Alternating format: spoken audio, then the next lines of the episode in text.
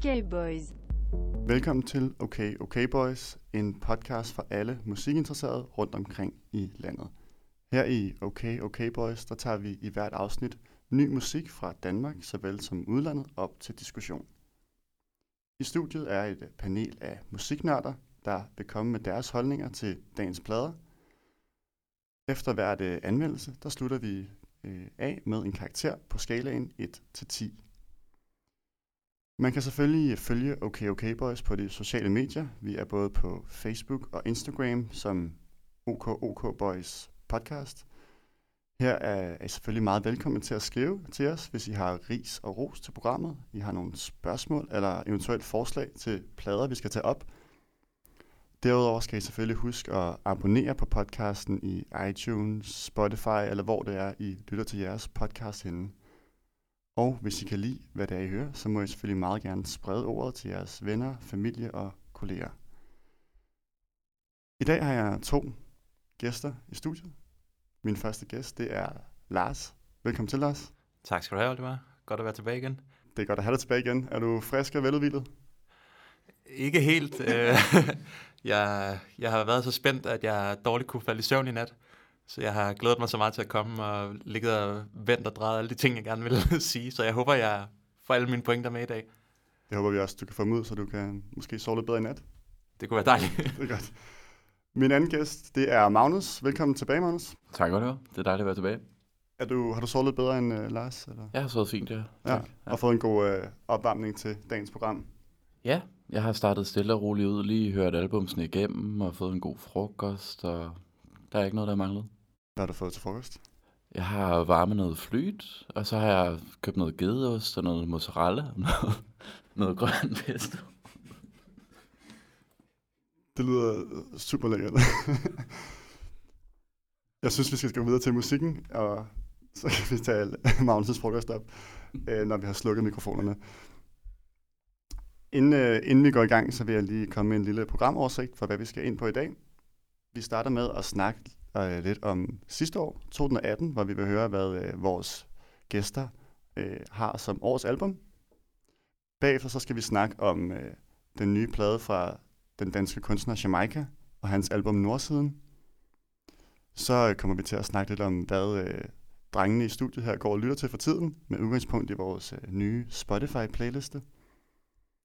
Så skal vi snakke Spider-Man soundtrack, og øh, til allersidst, så kommer vi til at kigge lidt frem mod 2019 og hvad vi ser frem til. Men lad os starte med øh, årets album 2018.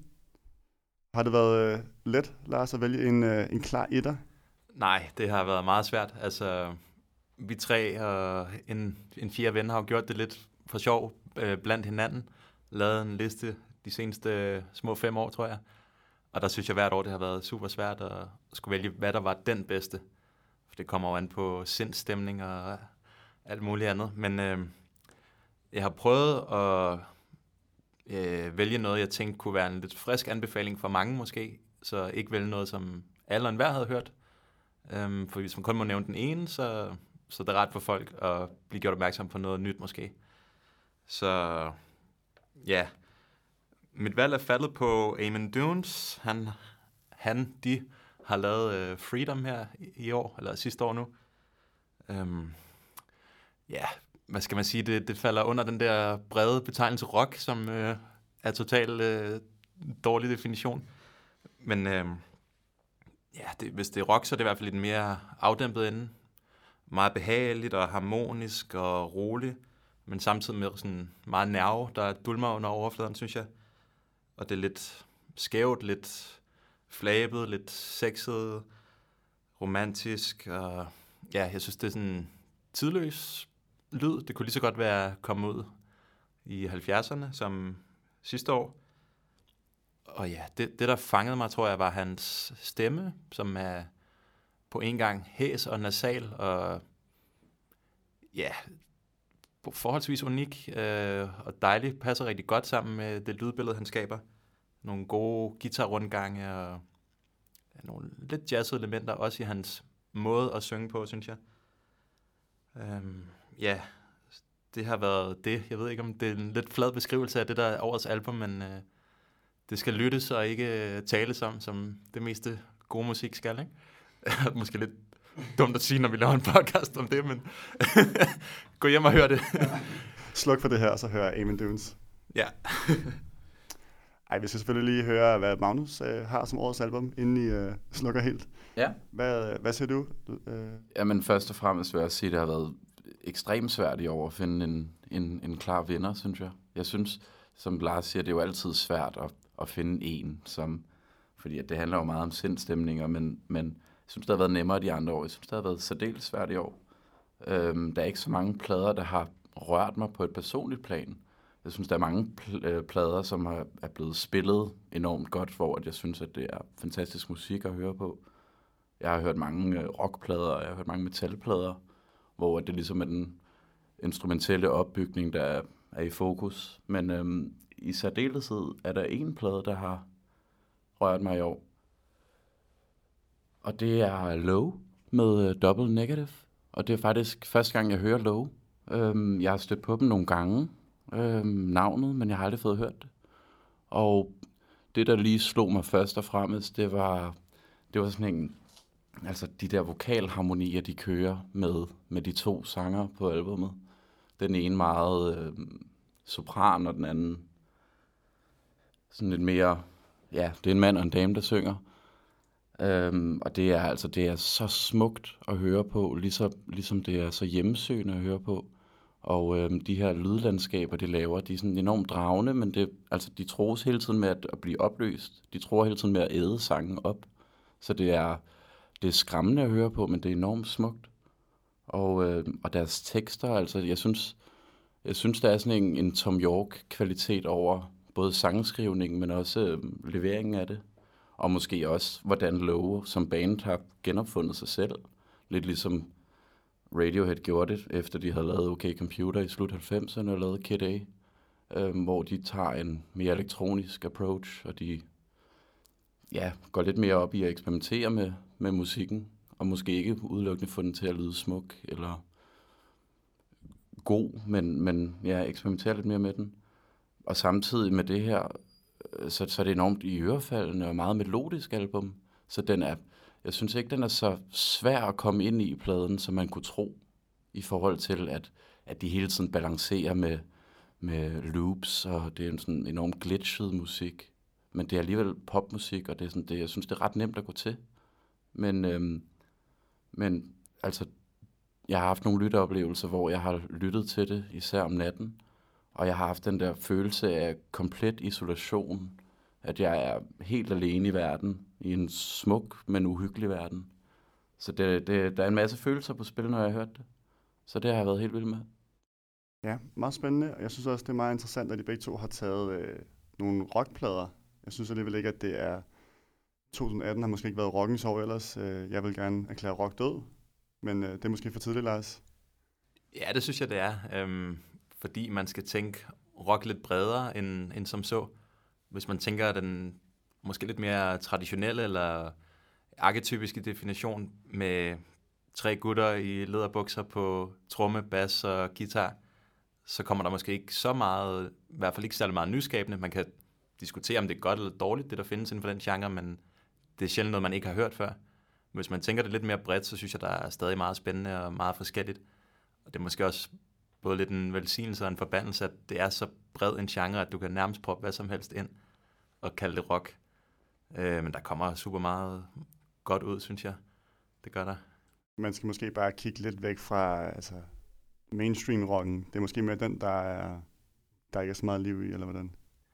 Ja, altså, det er jo også lidt, øh, hvad der er efterspurgt, øh, hvad folk kan lide. Men, men ja, det, det er som om, at det der er, skal, i hvert fald det jeg kan tænke på, man hører, der har rock-elementer, det er som om, det kan ikke stå alene, så skal det blandes med noget EDM eller et eller andet, og så ødelægger det egentlig det, det kunne have været, som bare var et godt, ligefremt rock-popnummer.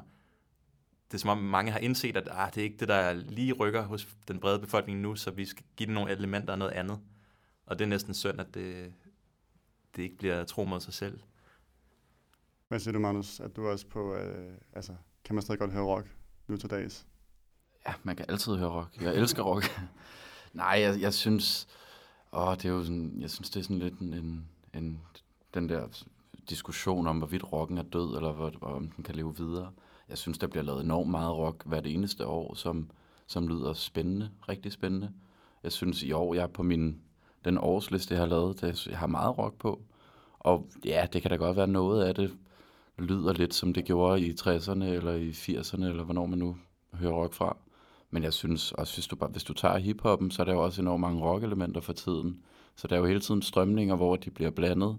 Genre bliver blandet på kryds og tværs. Og ja, jeg, jeg synes, den har den lever i bedste velgående. Punken lever også. Altså, der kommer sindssygt mange punkalbums hvert år, som på den ene eller på den anden måde er nyskabende. Øhm ja, men vi må have noget rock med i programmet snart igen. Det er begge i dag, kan jeg afsløre. Men uh, godt med nogle uh, rock inputs. Og tak for jeres uh, gode valg af albums 2018. Vi er tilbage lige om lidt med Jamaica.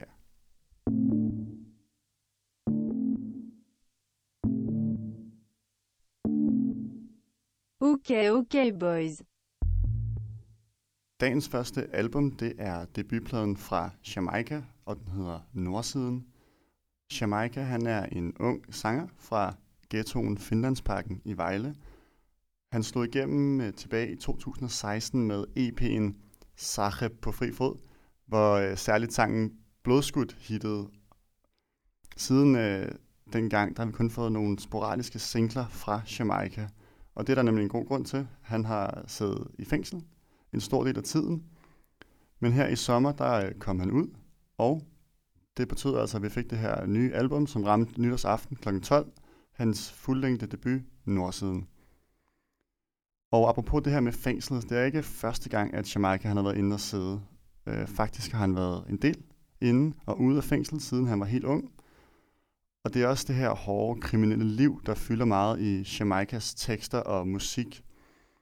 Rent stilmæssigt er det gademusik, kan man kalde det, vi har med at gøre, men det er ikke klassisk hiphop, fordi at Jamaica han er ikke en, en rapper, men han synger mere i sådan lidt klagesangstil. Somali blues har jeg set det blive kaldt af nogen, med henvisning til hans somaliske rødder. Produktionerne på pladen, det er både lidt mere klassiske, hårde trap beats, men også til tider meget akustisk guitar-drevet. Jeg kan sige, at jeg selv øh, kom lidt sent med på den her Jamaica-hype. Jeg var ikke med tilbage i 2016, men øh, her det seneste års tid har jeg lyttet en del til det. Og øh, jeg synes, at der er noget personlighed og noget oprigtighed i hans musik, som man ikke ser så tit ellers i det, man kan kalde dansk gangsterrap, i gåsøjne måske. Øhm, hvad siger du, Lars? Synes du også, at der er noget oprigtighed i Jamaikas musik? Ja, det synes jeg også i den grad. Altså, det er næsten skræmmende, så ærlig og så nær til hans eget liv, man fornemmer, teksterne er. Altså, flere steder nævner han sit område, Vejle, og øh, noget med fuck, Vejle stationer, alle dens politikommissærer, og sådan, det, det bliver til tider sådan helt... Øh, klaustrofobisk på en eller anden måde. Man føler virkelig, at han er forfulgt, og han øh, har en konflikt med alle mulige, og han skal passe på sig selv. Og han sådan skiftevis glorificerer det lidt, og jeg vil ikke sige formaner, men i hvert fald advarer andre om at tage nogle af de valg, som han har taget. Øhm, så man fornemmer sådan, at han er i konflikt med sig selv. Og han har udtalt, at nu skal han lægge det liv bag sig, og han vil satse på musikken fra nu af. Men øh, hans øh, sådan mindset er i hvert fald stadigvæk den samme, det samme, kan man sige. Hvad synes du, øh, Magnus? Eller synes du også, at Jamaica han er ægte gangster? Eller lyder han som en ægte gangster? øh, om han lyder som en ægte gangster? Øh, ja, ja, det gør han egentlig. Altså, han bruger også enormt mange af de her klichéer, som gangsterrappen har brugt siden 80'erne. Øhm, så ja, han lyder som en, han lyder meget autentisk gangster fra Vejle, det vil jeg sige. Og hvad gør den her autenticitet så for dig? Synes du, at, øh, at det rammer dig så? Øh, jeg synes, det er interessant at høre på. Jeg kan godt lide at høre hans historier øh, fra, fra hans liv, men jeg synes ikke, de rammer mig. Altså, jeg synes ikke, jeg synes ikke for alvor, at jeg får en følelse af, hvem Jamaica er, ud fra hans tekster. Jeg synes ikke rigtigt, at, øh, at at det virker som om, der er noget på spil for ham. Jeg synes, det forbliver en lille smule flat og overfladisk. Jeg kan se, at du er uenig på dit smil, Lars. Ja, det er jeg. Um, jeg. Jeg er med på, at han ikke graver så meget ned i overfladen, men øh, det tænker jeg er sådan en eller anden loyalitetsbånd, øh, at han, jeg synes, han henter en masse ting, som er meget indforstået. Øhm, for eksempel nævner han noget med en, en forbindelse i Sverige, jeg tror det er på det sidste nummer, Sugo, øhm, hvor man sådan kun kan gætte om, hvad, hvad er det egentlig, han mener. Han, han nævner hans øh, forbindelse i Sverige, der må være klar til at skyde. Og ja, altså, det virker bare som om, han, han taler så meget fra sit eget liv, men at vi må godt gætte lidt med og finde ud af egentlig, øh, hvad vi selv synes og hvad vi selv tror. Så der er meget mystik omkring ham, samtidig med, at han er ret øh, nær til sit eget liv, tror jeg. Det synes jeg er meget fed dobbelthed. Jeg synes også, altså det, det, kan, jeg, det kan jeg godt følge dig i, Lars. Jeg synes også, det, jeg synes, det er rigtig fint, at han hverken glorificerer det her liv, eller altså han tager ikke rigtig stilling til, om han har lavet en fejl ved at gå ind i det her liv, eller det har han jo heller ikke rigtigt, for han er jo blevet født ind i det. Men han, det, det kan jeg godt lide, at han ikke tager stilling til, og vi selv ligesom må, må sidde på sidelinjen og, og vurdere, om, om, om det er godt eller skidt. Øhm, men, men jeg synes bare ikke, at jeg synes ikke rigtigt, der er noget personlighed over de tekster. Jeg synes, der er et par enkelte af dem. Måske uh, Problemer sover ikke, det nummer der. Det, det er måske en af hans bedste tekster. Og jeg kan godt lide, når han bliver en lille smule refleksiv. Det er ikke, fordi han behøver at tage stilling til, om, om det er noget råd, han er ude i, men når han snakker lidt om, om sin familie, og han snakker om, hvor hårdt det er, og hele tiden at tjene penge, og man får ikke så mange af de her penge selv, fordi det går også til familien. Og, altså det kan jeg meget godt lide, når han tager det en lille smule ned i gear, og bliver en lille smule mere menneskelig, skulle jeg til at sige, men det lyder også forkert, men, men ja. Men man kan også godt sige, at pladen har lidt, altså begge de her sider. Der er den her, fuck politiet, øh, vi øh, snitcher aldrig stil, og så har vi også det her, hvor han snakker om, at han har haft psykose siden han var 13, eller hvad det er, han siger, og det her, den her paranoia, der kommer med det kriminelle liv. Føler du også den dobbelthed i det, Lars, eller hvordan? Ja, ja, helt sikkert. Øhm, ja, jeg, jeg har måske berørt det lidt, øhm, men jo, det synes jeg. Øhm, og ja, jeg synes netop, han, han tager stilling, men så kan han ændre den lidt igen på, på det næste nummer. Så han, han virker ikke afklaret, synes jeg. Øhm, og det er jo også det er jo helt tydeligt, at alle numre handler sådan set om hans fortid, og øh, ja, måske ikke det hele er fuldstændig hans egne oplevelser, men det er i hvert fald det liv, han har levet, og de venner, han har haft osv. Øhm, så man kan godt spørge sig selv, hvad skulle han egentlig ellers skrive om, hvis han nu vil gå hen og blive fuldtidsmusiker? Hvad skal han så snakke om på næste album, ikke? Hvis han, hvis han fuldstændig frelægger sig al kontakt til det tidligere liv, så, så bliver det virkelig nogle andre temaer, vi kommer til at høre på det næste album. Er du bange for, at det kommer til at blive, øh, så hvor mange penge han har tjent, og hvor mange øh, damer han laver, og ikke så meget om, øh, hvor mange øh, pistoler han har. Ja, det, det kan der også være noget fedt over, men jeg synes, det her passer super godt til ham. Altså, det, det passer super godt. Øh, ja, øh, nu tabte jeg lidt tråden, men, men jo, det ville da være ærgerligt, hvis han, hvis han gik helt bort fra det her. Jeg synes, det er ret unikt, det han gør. Øh. Hvis vi prøver at gå lidt øh, videre fra teksterne, også over til selve sådan, den musikalske stil, fordi altså, nu snakker vi om, at det er hårdt, og det her er kriminelt, og det er, det er sådan, livet i ghettoen og, og så videre. Men som jeg sagde i introen, så det er jo ikke, det er jo ikke rap, det her. Han er jo sanger, han synger på den her meget sådan kraftfuld stil, vil jeg sige. Hvordan, hvordan fungerer det? Kan man godt være, altså, har det stadig den her gadeplans sejhed i sig, som, selvom det er sang. Ja, det synes jeg helt sikkert, og det synes jeg også er det, der fungerer aller, allerbedst på det her album. Øh, det er nemlig hans, hans vokale præstation, og han synger jo, og han synger op i de allerhøjeste toner, men han har stadig sådan en uskønhed over sin sang. Han er tydeligvis ikke trænet sanger, så der kommer også en masse, om det så er hans stemme i en falset, der sådan vibrerer lidt, fordi han måske ikke helt kan holde tonen.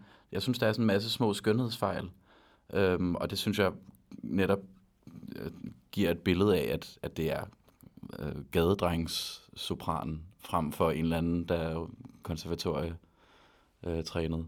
Så jeg, jeg, jeg elsker hans vokal. Jeg synes, han, han, den, den kommer sådan helt ind under huden. Altså, jeg synes, det er her, hans personlighed og hans kæmpestore indlevelse virkelig kommer, kommer til sit. Hvad siger du, Lars, til Jamaikas sangstemme? Fungerer den også for dig? Ja, altså jeg er helt enig i, at det er, hvis man skal nævne én ting, der gør ham unik, og der gør, at han skiller sig ud fra de sådan, dem, der er mest nærliggende og sammen, sammenligner ham med på den danske scene, så er det det her med, at han først og fremmest synger i det hele taget. Det er jo egentlig lidt unikt i sig selv inden for den her type musik, men måden, han gør det på, er også fuldstændig unik, og ja, man fornemmer noget, øh, noget ophav i det. Øhm, og man, man fornemmer, at, øh, at han har meget på spil, synes jeg. Det lyder som om, han er helt øh, hulkende til tider, hvor han virkelig trykker den helt igennem, og så er ligeglad, om det er rent, og som Magnus siger, om det var noget, der var gået på konservatoriet, men han skal levere den netop på den her måde, fordi så kan vi mærke, hvor meget nerve han har i det. I forhold til det her med, at det jo er altså, vi snakker jo stadig om det en, som noget af en del af en hiphop-sfære på en eller anden måde. Og det er jo også noget med de her produktioner, der også er, ja, altså er hiphop og det er trap. Hvad, hvad synes du om altså, produktionerne, som så er bag hans stemme her på, eller, på pladen, Lars? Hvad synes du om den? Altså generelt er de gode, men det kan godt blive lidt en ulempe, at i og med, som vi har snakket om, at numrene minder i tema og dels i lyd temmelig meget om hinanden og det gør de fleste produktioner egentlig også. Så øh, hvis man skiller numrene ud for sig, er de ret gode, og det fungerer godt, men set over en helhed kunne man godt savne lidt variation. Øh, der er nogen, der bliver lidt mere jazzet. Øh, jeg tror, det er åbningsnummeret, rekruttering, hvor der er sådan lidt trompet, og også problemer så, ikke har lidt mere sådan jazzlyd, og lidt storby natte lyd, sådan New Yorker-agtig som er, er en fed variation, men ellers kunne vi godt have haft lidt mere variation. Og så er der Abu Dhabi, som skiller sig ud. Det er store hit, som er endnu mere hårdt, hårdt på, og der får den mere skrald end, end de fleste andre numre, der er lidt mere nedbarberet. Hvornår synes du, at Jamaica er bedst, Magnus? Er det, når det er hårdt og trap og pumpende, eller skal det være de her lidt mere stille numre? Der er jo også nogle numre, der er meget ja, sådan drevet det her akustisk guitar, som man også har set meget inden for den her genre i Danmark på det seneste. Jeg, jeg, jeg synes, han er bedst, når han, han, han laver sin, sin bangers. Og det synes jeg også, at den musikstil, han har valgt, altså netop den her trap, den befordrer også virkelig bangers. Den avler simpelthen bangers, og det synes jeg fungerer rigtig godt. Jeg synes, rekruttering er en af mine favoritsange her. Men der synes jeg nemlig også, at der er noget lidt andet på spil. Der synes jeg, at at det er en trap-produktion, men jeg synes, den går lidt ud over det. Så har vi noget, som Lars siger, vi har noget trompet på den. Vi har noget sådan meget militant trommespil, der stemmer meget godt overens med, hvad det er, han synger om. Øhm, og den, den får sådan en aggressivitet, og det kan jeg godt lide. Øh, jeg synes også, Narcos er en af mine favoritsange, og det er jo også virkelig en banger. Øhm, så jeg synes, det er der, det fungerer bedst. Jeg synes, når han når, han, når, vi, når vi får det her akustiske guitar, jeg synes, det lyder for meget som Chili eller nogle af de der andre gutter. Øhm, og jeg synes, når den, nogle gange så kommer der også noget elektrisk, sådan mere blues-guitar. Øhm, det, det fungerer fint nok, men jeg synes, jeg synes, han er bedst, når han laver sine bangers. Og det, men det er så også det, der gør, at, at, at det måske, for mig i hvert fald, ikke bliver så specielt, det her album.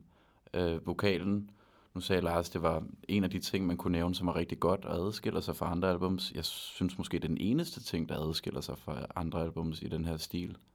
Øhm, fordi jeg synes, produktion, sangskrivning, jeg synes, det, det, det, det minder for meget om, om så meget andet. Men betyder det så meget for pladen, fordi at det er jo hans stemme, der er for os, det er den, der, det er den, der bærer det, så måske er det en så dårlig ting, at det kun er den, der er der er det helt store element her på, på nej, pladen. Undskyld, det, nej, det er slet ikke en dårlig ting, øhm, men det er en ting, der gør, at de her kæmpe store forventninger, der har været til albummet, bliver manet lidt til jorden. Jeg synes på ingen måde, det er et dårligt album. Jeg synes, det er et enormt catchy album, og jeg synes faktisk, med undtagelse af en enkelt eller to sange, så synes jeg faktisk, at alle sangene er, er, er ganske glimrende. Øhm, Men i forhold til, at vi snakker om Danmarks nye, store hip-hop-håb, og at det her skulle være en helt gennem øh, banebrydende lyd, det kan, jeg bare ikke, det kan jeg bare ikke se. Men jeg synes stadig, det er et fint album. Danmarks nye store hip-hop-håb. Lars, hvad siger du? Det kunne jeg godt klistre på ham, det prædikat. Jeg synes, øh, ja, måske det er fordi, vi har haft lidt tid til at vende os til ham. Altså, hvis det her var kommet ud af det blå, så tror jeg, vi var blevet blæst endnu mere bagover, end, end vi er. Man har haft nogle år efterhånden til at vende sig til hans lyd. Øhm, men ja, jeg, jeg synes godt nok, han, er, han har det her med, at man kan høre med det samme. Det er ham. Han er speciel, og han er nem at skille ud. Og ja, igen, jeg synes, den der dobbelthed, han har, når han snakker om sine oplevelser, er, er super fed, og han, det kan godt være, at man har hørt samme, samme temaer før, men han beskriver det bare ja, bedre end, end de fleste andre, synes jeg. Så, så ja, han er et af de helt store håb, hvis du spørger mig. Han har også nogle af de andre store danske rapper med på pladen her. Kan du lige kort sige noget om, om dem, Lars? Ja, altså der er jo i hvert fald Benny Jams og Mellemfinger Musik, Carbon. Øhm, jeg må faktisk indrømme, lige da jeg så det, kastet blik ned over tracklisten, der, der blev jeg næsten lidt ærgerlig, fordi jeg tænkte, betyder det, at han går lidt på kompromis med sin egen lyd, og prøver at lyde lidt mere som de andre gutter her? Ikke fordi de ikke er fede i sig selv, men netop fordi jeg vil ikke have, at han skal lyde som mange af de andre. Han, han skal bare være sig selv. Og det synes jeg faktisk lykkes, at de, de harmonerer ret godt på de fleste numre. Måske især det med, med Carmen, den hedder Aldrig, hvor deres stemmer er, er super forskellige. Jamaica lys og skinger, som vi har beskrevet, og så Carmen, som er helt dyb og helt iskold. Det, det, det er en totalt fed harmoni, de, de får leveret der. Øhm, og det samme kunne man sige med mellemfingermusik, og til dels også Benny Jams, de er mere dybe, hårde, øhm, de står nærmest på spring til at stikke en en, en flad, fornemmer man, hvor han er, er lidt mere den kalkulerende og ja, tekniske type. Så ja, jeg, jeg synes, de, de, de passer godt sammen, og bedre end jeg egentlig lige havde forventet. Jamen lad os komme til en, øh, en afslutning og nogle karakterer for jer. Magnus, du får lov til at starte. Hvad giver du øh, Jamaikas nordsiden? Mm, Jamaica får øh, 6 ud af 10 stjerner herfra. Fordi at jeg synes, ja, som jeg også har nævnt, så synes jeg, der er så meget ved det her, der, der virker meget ordinært. Og jeg, jeg er ikke helt med på, at han, han har, at han, at han formår at adskille det her album specielt meget fra andre i den her stil. Det eneste, som virkelig tæller op for mig, det er, det er hans vokal. Og det er ikke de ord, han synger, men det er måden, han synger det på, og måden, han giver det et, et helt utroligt liv egentlig, på trods af, at jeg synes, det han synger er sådan lidt fortærsket måske. Um, så, men, men sindssygt god vokal, og det gør jo bare, at jeg har lyst til at lytte til det her album, og har lyttet til det. Jeg tror i hvert fald, jeg har lyttet til det 10 gange inden for de seneste par uger. Og det betyder bare, at, at, at jeg synes, det er spændende at vende tilbage til, og det forbliver frist. Så 6 må være det rigtige. Hvad siger du, Lars? Jeg er noget mere begejstret. Øhm, ja, den her øh, dobbelthed og nerve, og jeg tager faktisk mig selv i flere gange og tænker, oh, gik han virkelig så langt? Sagde han virkelig det? For eksempel om anklager, retssystemet, politibetjente. Jeg synes virkelig, han, han går til grænsen, og man kan blive helt åndeløs, synes jeg, øhm, af nogle af de ting, han siger, hvor lige frem og kontant han er. Som, og så når man har tænkt, okay, det er hans narrativ, så pludselig bliver man præsenteret for en fortrydelse, måske ikke så meget af hans gerninger, men mere de konsekvenser, det har haft, øh, hvor han lidt ja, bliver den der kloge storebror, der har oplevet de ting, og prøver at advare sine, måske sine øh, venner og, og bekendte fra nabolaget om, at der er også en anden måde at leve sit liv på, selvom det kan være svært. Jeg, jeg, jeg synes, det er rigtig, rigtig vellykket. Så ja, 8, 8 ud af 10 giver jeg det. Super. Jamen, øh, tak for det. Og øh, vi er tilbage lige om lidt med øh, vores playliste.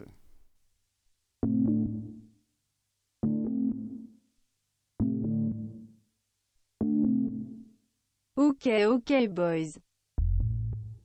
Nu skal vi snakke om den playliste, som vi har fået. OK OK Boys playlisten, som ligger på øh, Spotify Den kan man øh, gå ind og følge, hvis man gerne vil følge lidt med i, hvad det er, vi går og lytter til, og øh, vil have noget inspiration derfra. Vi vil øh, dykke ned i nogle af de numre, som vi har valgt til playlisten nu, og øh, jeg kan starte, for jeg har også valgt nogle numre til den.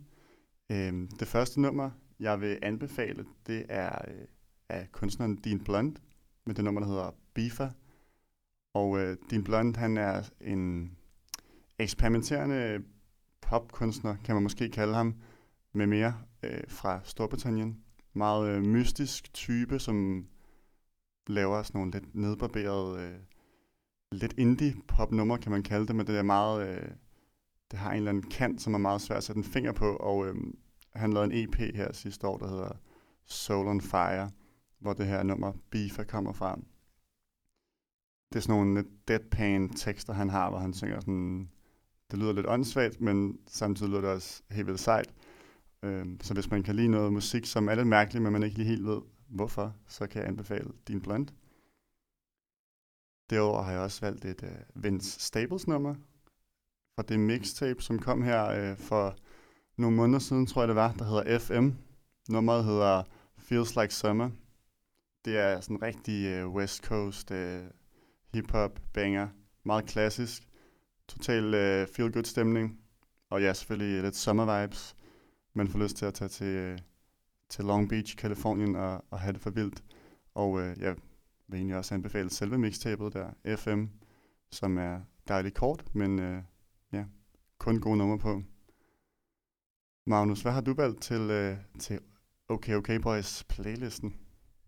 Jamen, øh, først og fremmest har jeg valgt et nummer af spanske Rosalia, som jeg er fuldstændig vild med. Har været det et års tid nu, både fra hendes debutplade sidste år, og i år også. Og hun er jo sådan, det er sådan en enestående måde, hun laver musik på, hvor det er en blanding af, ja, meget catchy popmusik og, og flamenco-musik. Så der er en masse øh, klapperi på hendes, øh, hendes øh, klappebangers, var der en, der engang sagde det, kaldte det. Det synes jeg egentlig er meget passende. Og så det det her nummer, jeg har valgt, der hedder Bagdad, eller Bagdad, øhm, hvor hun har sådan en, øh, ja, Justin Timberlake-inspireret, øh, eller det er jo et, noget af det et cover af Crimea River, hvor hun synger det på sit eget sprog. Det er ikke, fordi hun synger, hvad han synger på spansk, men så har hun sin egen tekst, men samme øh, melodi. Og det synes, jeg, det synes jeg er super sjovt lavet, og det fungerer enormt godt. Og der er ligesom to stykker i, i den sang, øh, omkvædet, og så det her stykke, hvor hun synger Justin Timberlake. Og, og hendes stemme er så kæmpe stor. Altså, hun har den mest kraftfulde stemme, øh, jeg har hørt i lang tid, og den rammer mig fuldstændig. Jeg synes, den er så smuk, den her sang. Og samtidig er det også lidt af en banger. Øhm, ja, og hendes album kan også varmt anbefales. El Malquerer. Og øh, det andet nummer, jeg har valgt, det er jo en, en gammel, gammel kending. Der har jeg valgt uh, Simon Garfunkel med The Only Living Boy in New York, som er fra uh, Bridge Over Troubled Water fra 70. Og det er sådan et nummer, jeg... Altså, lige meget hvilken sindstemning jeg er i, så, så beroliger det mig. Altså, det, jeg hører det tit, inden jeg skal i seng, som det aller, aller sidste. Øhm, efter jeg har børstet tænder, så sætter jeg det på, og så kan jeg falde i søvn med ro i sjælen. Det er et af de absolut smukkeste numre, jeg nogensinde har hørt. Så det skal I bare høre, hvis I ikke kender det. Hvad med dig, Lars? Hvad har du øh, valgt at fremhæve for, din, øh, for det, du har valgt til playlisten her? Jamen altså, jeg har, har valgt nogle nyere numre, øhm, som alle sammen har været på udgivelser, der udkom sidste år. Det er jo meget det, jeg har hørt øh, nu her, mens øh, 2018 gik på held og 19 begyndte. Der har jeg lige opsummeret, hvad der var fedt i løbet af sidste år. Og så har jeg så udvalgt nogle højdepunkter på albums, der i det hele taget var gode, synes jeg. Så de to, jeg vil fremhæve, det er først Maxo Cream med Grannies, som øh, øh, han, han er en, jeg tror, han er fra Texas et sted, øh, og han laver noget, der vil høre under paraplyen trap, eller det gør det helt sikkert, men det har også nogle lidt mere klassiske sydstats hip-hop elementer, og han har mere på hjerte, synes jeg. Øhm, og mere tekst, mere ja, et højere ligestal end, end de fleste inden for den genre. Så det, det er virkelig bare et, øh, et godt album i det hele taget også. og det her nummer, det, det skiller sig ud som det bedste, og det sejeste, og det mest groovy. Øh, og det, det med det strammeste tema, kan man sige. Øhm, han fortæller om ja, sin opvækst og alle de skæve personligheder, han er vokset op sammen med. Den er både ret sjov og ret hård og ret sej, så den, den er fed, synes jeg. Og så det andet, det er The Minds of 99 med Guldregn. Øhm, ja, de har jo virkelig haft et øh, succesfuldt album her, Solkongen, som jeg synes var, var rigtig fedt. Og det undrer mig egentlig lidt, øh, når man tænker på, hvor mange radiosingler, der har været på det album, at Guldregn ikke også har været det, eller har været det i stedet for et af de andre, fordi det er virkelig catchy, synes jeg. Øhm, super funky, og alligevel ikke så svært tilgængelig. Øhm, og de, ja, det, der udmærker sig, er, at øh, især gitaren og vokalen harmonerer ret godt. Det er som om, de kører den samme rytme øh, langt hen ad vejen. Og så er der en, øh, ja, jeg er ikke sikker på, om det er keyboard eller synthesizer, eller hvad det er, men i hvert fald en solo, der virkelig bare drøber ned ad væggene og er, er super fed. Så ja, hør den, hvis I ikke har gjort det i forvejen. Og det kan man jo selvfølgelig gøre, hvis man går ind og følger vores playliste inde på Spotify. Den hedder simpelthen bare OK OK Boys playlisten. Og vi skal selvfølgelig nok også linke til den på vores Facebook-side. Og vi er tilbage lige om lidt, hvor vi skal snakke om Spider-Man soundtracket.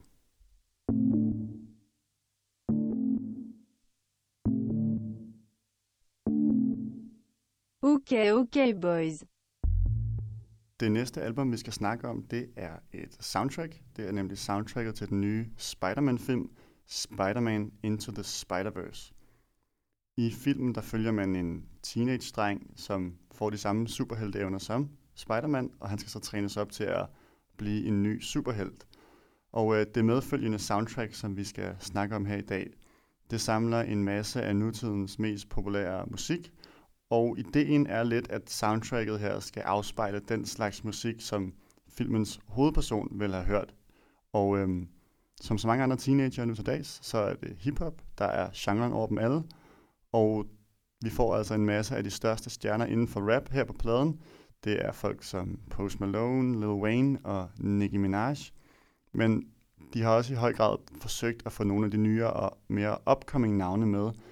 Blandt andet Juice WRLD, Aminé og XXX Tentation. Og øh, pladen her, den følger også i fodsporene på det Black Panther soundtrack, der kom sidste år, som på samme måde også fungerede som et eller andet hype-album, der skulle skabe lidt buzz omkring selve filmen. Jeg kan godt afsløre, at det ikke er os alle sammen, der har set filmen. Det er faktisk kun Lars, der har det. Men øh, det er ikke så vigtigt, fordi vi vil selvfølgelig mere snakke om musikken, øh, og de her musikalske tendenser, som albummet indeholder, og også om selve ideen om det her slags hype-soundtrack, som det jo er. Men hvis nu vi lige øh, alligevel fokuserer på filmen, så vil jeg lige høre dig, Magnus. Nu ved jeg ikke, hvor stor Spider-Man-fan du er. Ej, jeg var stor Spider-Man-fan, da jeg var lille. Ja. Og jeg, jeg synes også, at den nyeste live-action-film, der kom, jeg tror, det var sidste år, den synes jeg også var ganske, ganske fin. Jeg kan meget godt lide ham. Men får du så mere eller mindre lyst til at se den her film, efter du har hørt soundtracket? Øh, klart mindre. Altså, jeg kan næsten ikke forestille mig, at jeg, jeg gider se en film, hvor det her soundtrack er der. Men, men, men, men jeg tror, altså, jeg vil stadig gerne se den, fordi den har, den har fået enormt meget, enormt god positiv anmeldelse, og folk snakker, snakker virkelig meget om den her film, så jeg vil gerne se den, men det er i hvert fald ikke for soundtracket. Hvor, hvordan kan det være? Er det, er det helt af helvedes til, eller er det bare ikke lige din stil? Uh, det kunne sagtens være min stil, men jeg synes, jeg har, jeg har virkelig ikke særlig meget godt at sige om det, om det her album. Um, det, min allerførste oplevelse med det var, da jeg, da jeg cyklede til arbejde, og jeg hørte det. Og jeg, øhm, jeg havde bare sat det på. Jeg havde faktisk ikke sat mig ind i, hvem der var kunstner på albummet. Jeg vidste intet om det, så jeg, jeg hørte det. Og det, det første, der slog mig i den der halve time, hvor jeg cyklede, var, at, at det var da helt vildt, at de har fået en masse rapper til at lyde som sådan nogle dårlige kopier af nogle af de store rapper. Altså, der tænkte jeg sådan, okay, der er en, der prøver at lyde som Lil Yachty her, eller der er en, der prøver at lyde som Post Malone her. Øh, men det, det lyder bare det som dårligt. øh, det lyder bare som en dårlig kopi, og så finder jeg så ud af, at mange af dem, jeg troede var kopier, det er rent faktisk, altså så er Post Malone med på albumet, og det synes jeg egentlig bare gør det endnu værre, at, at det lyder som sådan venstrehåndsarbejde fra, fra de her store kunstnere. Det lyder, det, de lyder virkelig uinspirerende. Post Malone lyder som en kopi af Post Malone. Det er Ja, ikke- en dårlig kopi, vil jeg mærke. det bedste træk. Lars, du har set filmen. Øh, gør det noget for soundtrack? Nu ved jeg, at det ikke er så meget musikken, der rent faktisk er med i filmen. Der er jo selvfølgelig også et score, som er sådan klassisk filmmusik. Men hvad gør det for dig at have set filmen, når du så hører soundtracket? Jamen, det, det er rigtigt. Øhm, jeg, jeg så den, før jeg nåede at høre det, fordi jeg tænkte, okay, Oliver vil gerne have, at vi anmelder det her næste gang. Jeg skynder mig at gøre mit hjemmearbejde, og så ser jeg filmen. Øhm, og ja, der er ret meget af det, som ikke er med. Så det her, den her undertitel med Music from and Inspired by the Movie, eller hvad det er, det er i hvert fald helt klart sandt. Der er ikke så meget af det, der indgår, så vidt jeg husker. Det siger også lidt om, hvor forglemmeligt meget af det er. Men der er til gengæld noget ældre musik, som øh, skaber bedre stemning i filmen. Jeg tror, der er lidt James Brown og Post Malone og ret godt sådan score, altså, som en, egentlig fungerer fint. Men de fleste af numrene er slet ikke med, og hvis de er, så er det sådan lidt korte snippets, og ja, ikke noget, der præger det så meget ud over det. det ja, man fornemmer, det, det er noget, der kunne fylde noget i hovedpersonens liv. Det, det går jeg med til. Men det er ikke så fed musik, desværre, det meste af det. Øhm, så er der netop det her Post Malone og Sway Lee nummer, som faktisk har en, en øh, ikke, det er ikke bare meget med i nummeret, men det, det fylder noget i selve storylinen på en ret sjov måde. Nu skal jeg nok lade være med at afsløre for meget for folk, der ikke har set den, men det er faktisk super skægt lavet. Og det er et af de numre, som man kender bedst på forhånd, og som måske også er blandt de bedste numre, så det, det er ret sjovt og effektfuldt, hvordan de har indarbejdet det. Men ellers så skuffer det desværre for det meste. Nu øh, Lars jeg Sunflower med Post Malone og Sway Lee. Det, det er et meget udmærket nummer.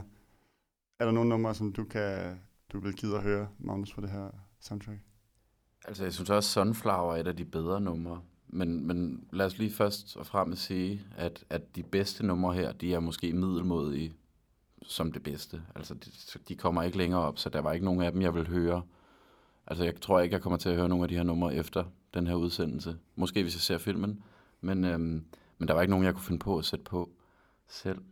Øh, men der er altså der er nogle numre, som, som er bedre end andre. Jeg synes, de numre, generelt de numre, som bulrer derude af og er meget bombastiske og sådan lige på grænsen til at være måske lidt dårlig stil, dem synes jeg egentlig fungerer bedst. Altså for eksempel et nummer som det med, der er lavet af Jaden Smith. Det havde jeg ikke forventet, jeg skulle sige, men det tror jeg måske er et af dem, jeg synes er, er et af de bedre numre. Jeg synes, de numre, som er sådan lidt mere ballader og lidt mere stille og rolige, dem synes jeg ikke rigtig passer særlig godt ind. Øhm, jeg, synes, jeg synes godt, man må få følelsen af, at, at der er noget power, at der er noget energiudladning over de her numre. Så, så dem, der, der bulrer, de, de er nok bedst, men jeg synes, altså samtidig, så synes jeg også, de er helt vildt dårlige. øh, jeg, og så synes jeg måske, at øh, nummeret, som Juice World har lavet, det er, det er nok det, der minder mest om, om det, han selv laver. Altså det, det der er mest på niveau med, med, hvad han ellers laver. Man kan sige, bare lige for at sige, Black Panther-albummet, der synes jeg jo også, at jo, det kan da godt være, at nogle af numrene var meget fine, men det var jo slet ikke lige så godt, som det Kendrick Lamar ellers ville have lavet, eller været med på. Så, så nej, jeg, jeg, jo, Juice WRLD-nummeret er okay. Øhm, han har en, en god måde at synge på. Jeg kan også meget godt lide hans, hans stil generelt, den der emo-rap-stil, han kører. Øhm, ellers, jeg synes, det er sparsomt, hvad jeg kan trække ud af gode ting. Er du lige så fortvivlet som Magnus, Lars? Ja, altså stort set, og jeg er enig med meget af det, du siger, at det er de her smadrenumre, smadrenumre som fungerer bedst. Øhm, også når man tænker, nu kan jeg ikke sige, sige det så præcis, fordi jeg i forvejen har set filmen, men jeg kunne forestille mig, at man får lidt mere filmsekvenser i hovedet, også selvom man ikke har set den, at man kan forestille sig, hvordan de, ja, hvordan der er en action scene, der udspiller sig, eller et eller andet. Altså, de, de gør noget, der kan, kan understrege handlingen i en scene, hvor mange af de andre numre bare er fyldt. Så de, de passer på den måde bedre til, at man forestiller sig, åh, oh, nu er der noget superhelte action i gang her. Øhm, ja, og så, så blev jeg også lidt overrasket over, øh, at der, der er flere forholdsvis gode, eller nogle rigtig gode kunstnere med, eller normalvis gode kunstnere. For eksempel Vince Staples og Denzel Curry, som her bare kommer til at lyde som alle de andre på albummet. Øhm, vi snakkede lidt om, inden vi gik i gang med at optage, om der må var en eller anden gut, som havde stukket nogle retningslinjer ud for, hvordan nummerne helst skulle lyde. Fordi det, det er overraskende, hvor, hvor enslydende de er alle sammen. Det er selvfølgelig nogenlunde en, en bedrift, at, det, at der er en rød tråd, men det er sjovt, hvordan nogle lidt grænsesøgende, lidt skæve, unikke, fede rapper kommer til at lyde som alle de her 30 andre rapper, eller hvor mange der nu er på det her proppede album. Ja, jeg vil også bare gerne lige tilføje, jeg vil bare gerne lige snakke om øh, en, en bestemt sang her, øh, som, som repræsenterer lidt den her øh, dobbeltfølelse, jeg har. Det er Scared of the Dark, hvor der også, altså vi har Lil Wayne med, vi har Ty Dolla Sign, og vi har XXX Tentacion, og det er jo måske det mest stjernespækkede nummer. Øhm, og det er sådan en, det er sådan arena-pop, det er sådan hymneagtigt, og det, der er flere numre, der er, hvor at det, det kunne lyde lidt som sådan en rigtig dårlig Coldplay-sang. Øhm, og hvor at, altså, rapper de i stedet for, at de jamrer. Øh, men, og så Lil Wayne, han, jamen, det er så også personligt, jeg bryder mig virkelig ikke om særlig meget om ham. Det kan godt være, at han, at han er kommet lidt op igen og lyder mere som sit gamle jeg på det her nummer. Men jeg synes, han er skide irriterende lytte til. Men så kommer der på et tidspunkt, hvor den sådan, så dropper den instrumenterne, og så er der sådan en clap-along, hvor det klapper, og så kommer instrumenterne ind igen. Og det er sådan, det er så kvalmt at høre på. Og alligevel er det her ikke en af de dårligste sange. Øhm, ja. Hvis nu vi øh, snakker lidt mere om de tendenser, der er på albumet, fordi det, om det er godt eller ej, det kan man jo have sin mening om, men den, den samler i hvert fald noget af det, som er øh, som der sker inden for rappen for tiden. Der har både de her lidt mere rockede, som øh, vi har snakket om, rockede øh, rapnummer, og emo-rappen, som du også var inde på før, Magnus, med Juice WRLD. Er der nogle af de her tendenser, som I godt kan lide, hvis nu vi kigger ud over, at det ikke er så veludført på den her, den her plade? Nej. Hvad med dig, Magnus? Jo, det, jo, det vil jeg da sige. Uh, jeg kan, som sagt, jeg kan godt lide Juice WRLD, og jeg kan godt lide langt fra alt emo-rap, men der er der noget emo-rap, jeg synes er godt. Øhm, der er også noget Lil Yachty, som jeg synes er godt, og, og nogle forskellige ting. Og jeg kan også godt lide, altså, der er også, ja, som du siger, nogle rockede elementer. Det har jeg det lidt svært ved, uh, hiphop med, med rock-elementer. Det skal godt nok gøres, øh, det skal ikke gøres så, så åbenlyst og så, så stort, som, som det bliver gjort her. Så bliver det simpelthen for meget. Men, øh, men også, altså, at de kunstnere, der er med, der er jo mange af dem, jeg godt kan lide. Øh, Denzel Curry, Vince Staples. Så, og der er også, det er jo enormt poppet, det meste af det. Men, nej, nej. Det bliver et runge nej. Det bliver et runge nej. Hvad med ideen om det her hype-album, kalder vi det? Altså det her album, som følger med en film, øh, og har en masse numre, som ikke nødvendigvis er med i, men stadig handler om det univers, som der er i filmen, for at skabe en eller anden buzz omkring det. Hvad synes I om den idé? Er det bare sådan et marketingplot, eller er der også noget fedt i det, at man får noget musik fra nogle kunstnere, øh, som, som er lidt anderledes måske? Øhm, det, det kan være fedt. Altså, der er vel eksempler på, på albums, der er bedre end filmene, og har levet længere end filmene. Øh, jeg kan tænke for eksempel på Curtis Mayfield, det er jo så et super gammelt eksempel, men det er lige det, jeg øh, kommer i tanke om. Superfly. Altså, jeg har aldrig set den film. Det skulle være en, en gammel Black Exploitation film om en eller anden øh, Alphonse ved navn Superfly. Men jeg har ikke set den, og det agter jeg heller ikke at gøre, selvom den har et rigtig fedt soundtrack.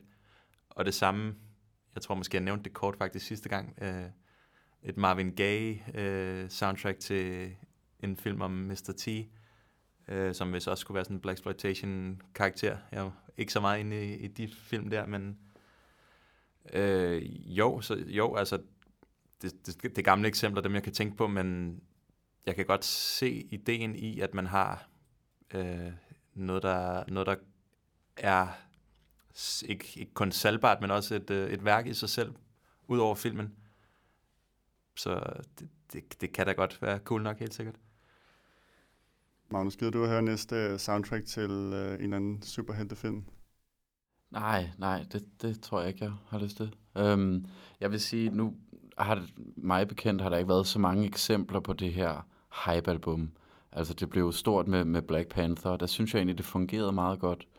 Øhm, jeg synes hverken albummet eller filmen var noget specielt, i, øhm, men, men måden det blev gjort på, altså i forhold til hvad Black Panther handler om, og hvad, hvad meget af Kendrick Lamars musik og hans stemme handler om, det er jo meget med at, at give noget magt til sorte og, og få det på landkortet, at, at der skal simpelthen ske nogle ændringer. Og, og det synes jeg passede super godt sammen. Så kan man sige, ja, tematisk set passer det her album måske meget godt i forhold til, at man har tilstræbt, at den her unge teenager, som bliver Spider-Man, at det er lidt af det her musik, han lytter til. Men der bliver simpelthen nødt til at være noget større kvalitet over det. Og det kan godt være, at det, at det er mig, der går ud fra noget her, men, men jeg føler bare, at de fleste kunstnere nok ikke laver deres bedste sange på et soundtrack. Øhm, ja, jeg ved det ikke. God pointe, måske. Lars, kan vi få en øh, karakter for dig til Spider-Man-soundtracket her? Ja, altså jeg, jeg er godt nok heller ikke ret glad for ret mange af numrene, men jeg synes, de skal have en smule point dog for øh, strukturen, og netop det her med, at man kan godt forestille sig, at hvis vi, hvis vi lige var kernemålgruppen, så ville vi kunne lide det meget bedre. Øhm, så det, det er en ting, jeg synes, man måske skal tage lidt højde for. Og så passer det til filmen, i hvert fald for, det meste, for de fleste nummers vedkommende. Der er sådan nogle henvisninger til ja, noget, der giver mening i forhold til plottet. Igen vil jeg ikke røbe for meget, men altså, de har alligevel sat sig ned og tænkt over, okay, hvad er det for en kontekst, vi laver de her numre til? Øh, og ja, der er en rød tråd. Desværre måske lidt for kedelig rød tråd, at de, de lyder for meget som hinanden. Men vi ender på en, en lille fire med, med de ting, øh, taget højde for de ting. Magnus, hvad er din øh, dom over Spider-Man-albumet? Jamen altså, i og med, at langt det meste af musikken er nærmest udholdt at høre på, og, og at, at det her hype-album, jeg synes ikke, jeg synes ikke, det passer særlig godt her. Det er i hvert fald ikke noget, jeg, jeg tænker gør nogen som helst forskel i, hvordan jeg lytter til det her album. Det kan godt være, at vi skal have en sludder om det, når jeg har set filmen. At, at det løfter det lidt måske, men, men jeg, synes, jeg synes virkelig, det var dårligt. Øhm, så det kan, ikke, det, det kan ikke blive andet end to. To ud af ti. Hårdt for Spider-Man. Øhm, men tak for det. Og øh, vi er tilbage lige om lidt med øh, 2019.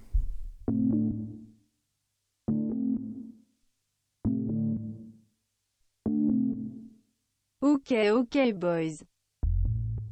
Her til sidst, så vil vi lige kigge frem mod øh, året, der kommer. Og øh, jeg har bedt jer begge to om at kigge lidt i kalenderen og se, om der er nogle øh, plader eller nogle koncerter eller et eller andet på vej, som I glæder jer til. Lars, hvad ser du frem til her i 2019? Jeg må indrømme, jeg har endnu ikke dannet mig det helt store overblik over, hvad der skal udkomme. Men øh, der er to albums, jeg ved er udkommet her i starten af året, som jeg endnu ikke har fået tid til at høre, som jeg har nogle ja, lidt høje forventninger til, eller i hvert fald er spændt på at høre, hvad det er for noget. Det er det nye James Blake-album, og det nye Toro y Moi-album. Øhm, men ja, hvad jeg har i vente, det ved jeg ikke rigtigt.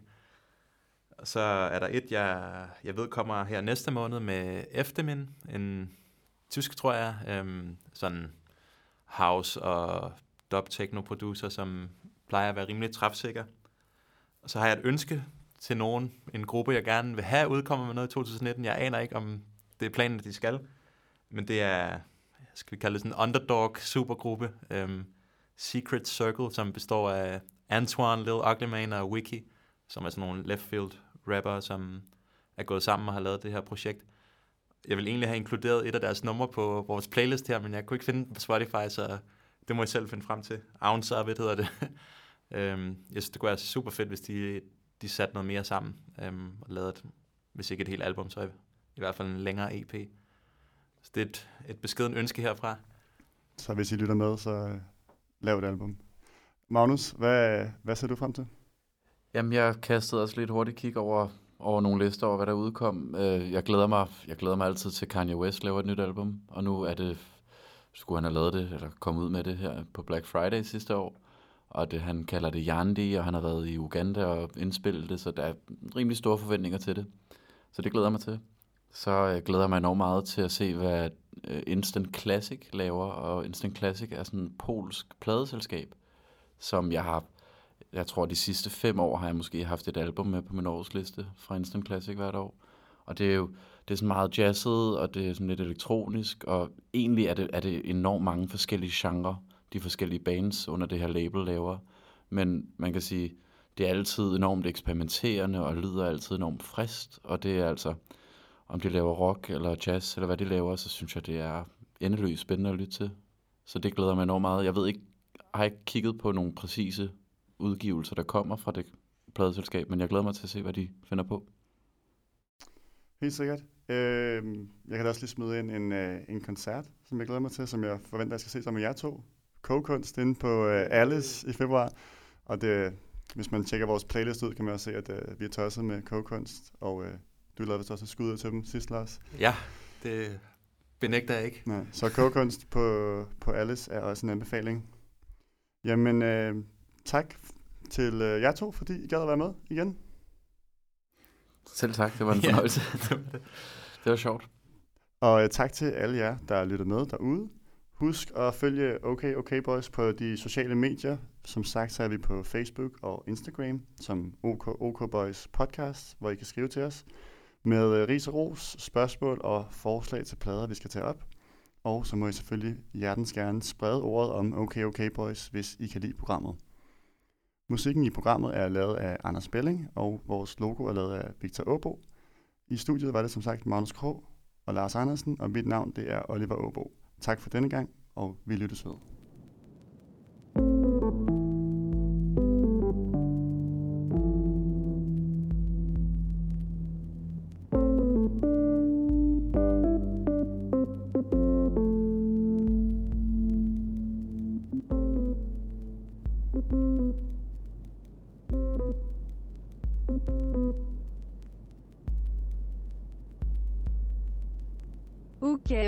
Boys.